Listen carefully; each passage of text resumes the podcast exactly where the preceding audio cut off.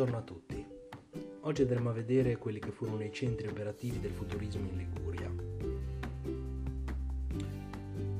Come già in parte è emerso nella precedente puntata, in quella delle note cronologiche, in Liguria erano presenti molti centri attivi nell'ambito del futurismo e delle sue specialità artistiche, tra le quali primeggia la ceramica.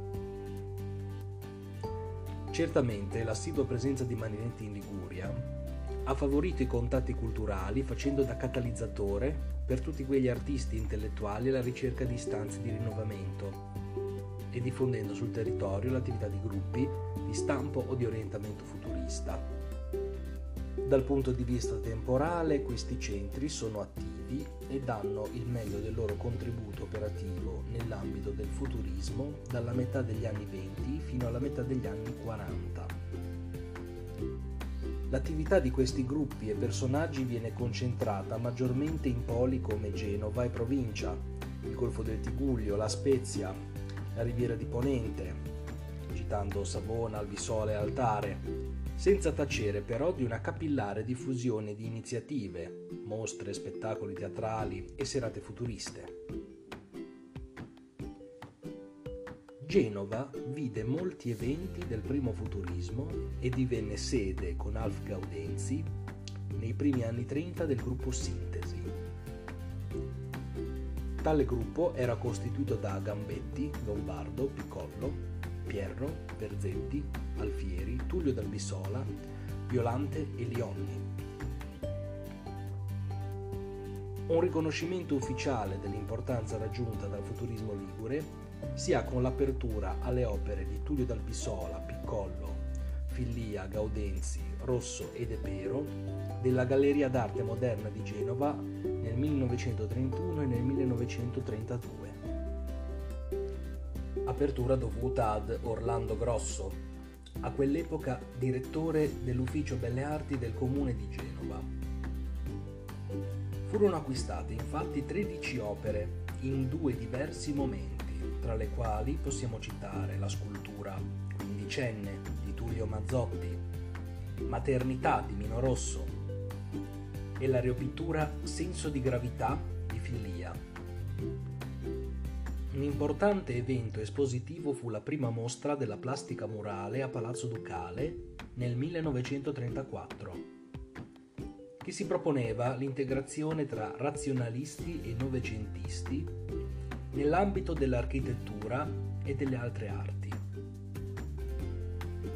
I futuristi lasceranno nel territorio ligure alcune notevoli testimonianze di plastica murale o di decorazione architettonica come il grande pannello in mosaico ceramico eseguito nel 1935 da Fillia per le piscine comunali di Albaro e quello con Garibaldi e i Mille si imbarcano a Quarto nella stazione ferroviaria di Genova Quarto dei Mille, prodotto da Tullio Dalbisola e Romeo Bevilacqua presso il laboratorio Mazzotti nel 1941.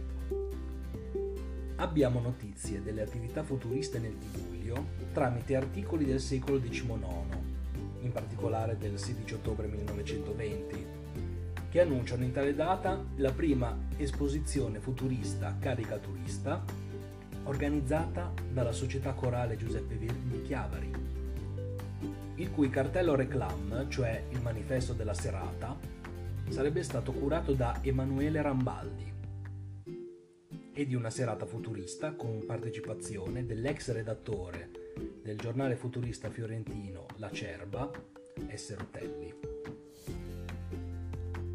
La riviera di Revante vede la presenza di Emanuele Rambaldi, che si trasferisce a Chiavari con la famiglia e che frequenta personalità come Leonardo Dudreville, Achille Funi, Alberto Saglietti e Carlo Erba, questi pittori sensibili a paesaggi liguri sono attivi con mostre a Genova e a Levanto.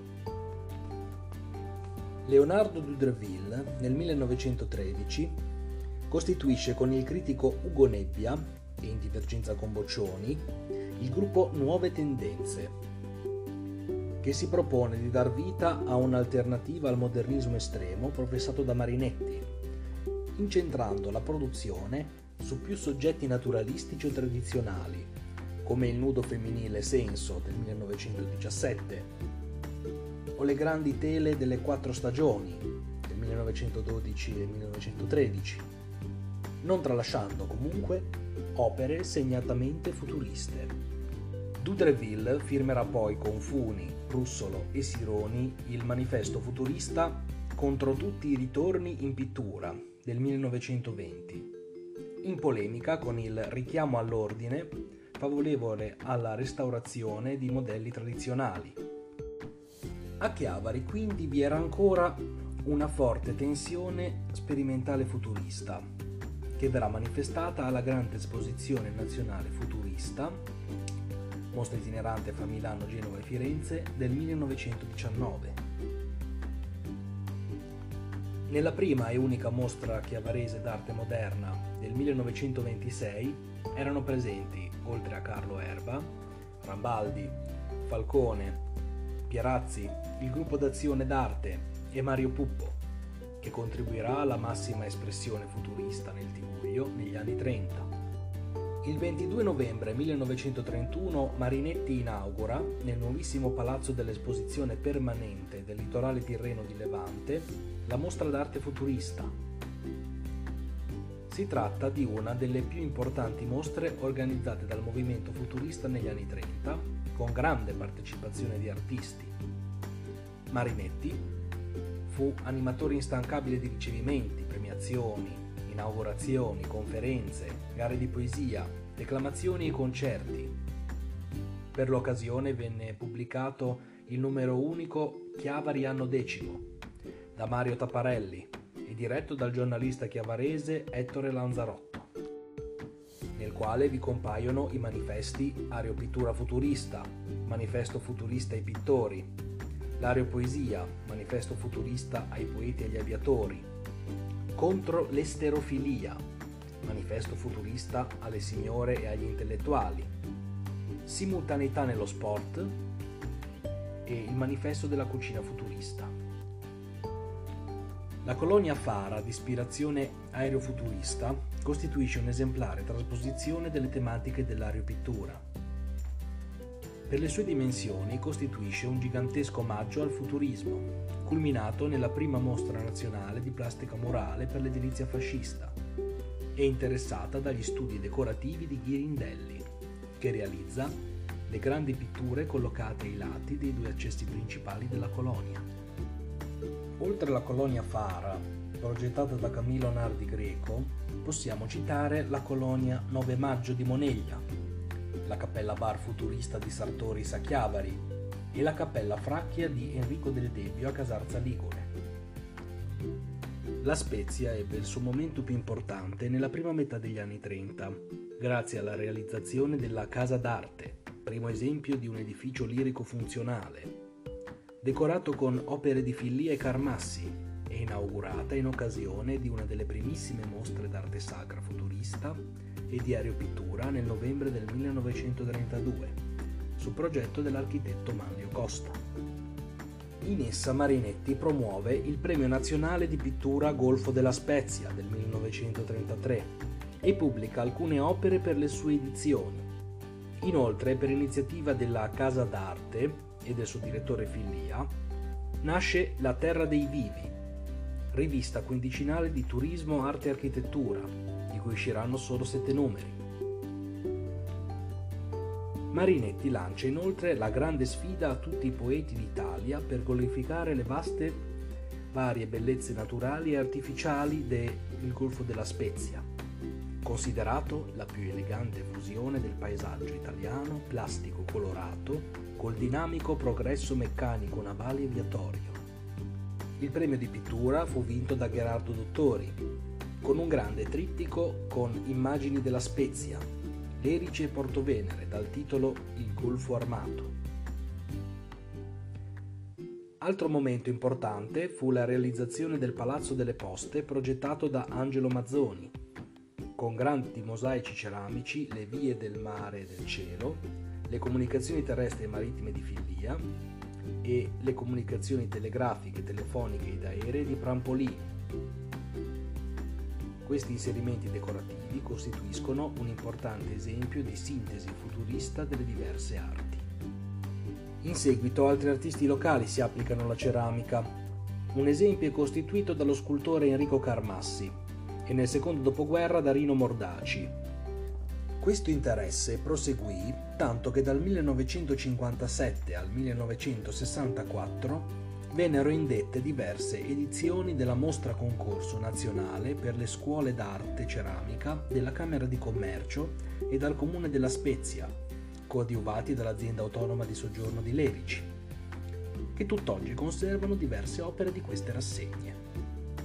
I centri di Albisola, Savona ed Altare, dalla metà degli anni 20 fino alla metà degli anni 40, furono teatro di molte esperienze innovative nell'ottica della ricostruzione futurista dell'universo ed ebbero riferimenti nelle figure di Tullio Mazzotti, Farfa e Giovanni Acquaviva. In particolar modo le esperienze albisolese e savonese sono quelle più studiate, nonché note nel panorama del futurismo ligure.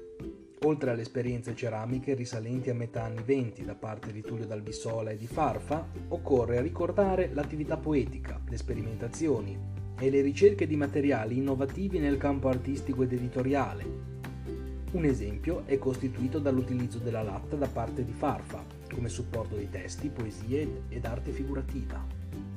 Idea in seguito sviluppata da Tullio Mazzotti con i libri di latta, considerati fra le più geniali ed innovativi del futurismo e molto acclamati dalla stampa negli anni 30.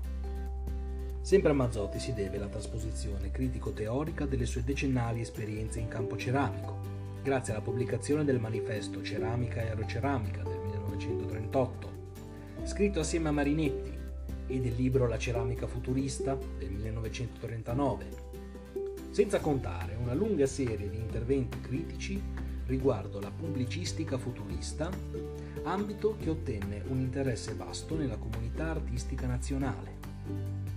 Tullio Mazzotti quindi rappresentò una figura di spicco grazie alla quale Albisola divenne di importanza primaria nella compagine futurista ligure nazionale. Primato inizialmente condiviso con Savona, e a confronto con questa le esperienze genovesi e spezzine si mostrano come più circoscritte nel tempo. Attorno alle figure di riferimento sopra citate, ad Albisola e a Savona giunsero pittori, poeti e musicisti, ad esempio Maria Ferrero Bussago, Alidada, Luigi Pennone, Anna Viva e Aldo Giuntini.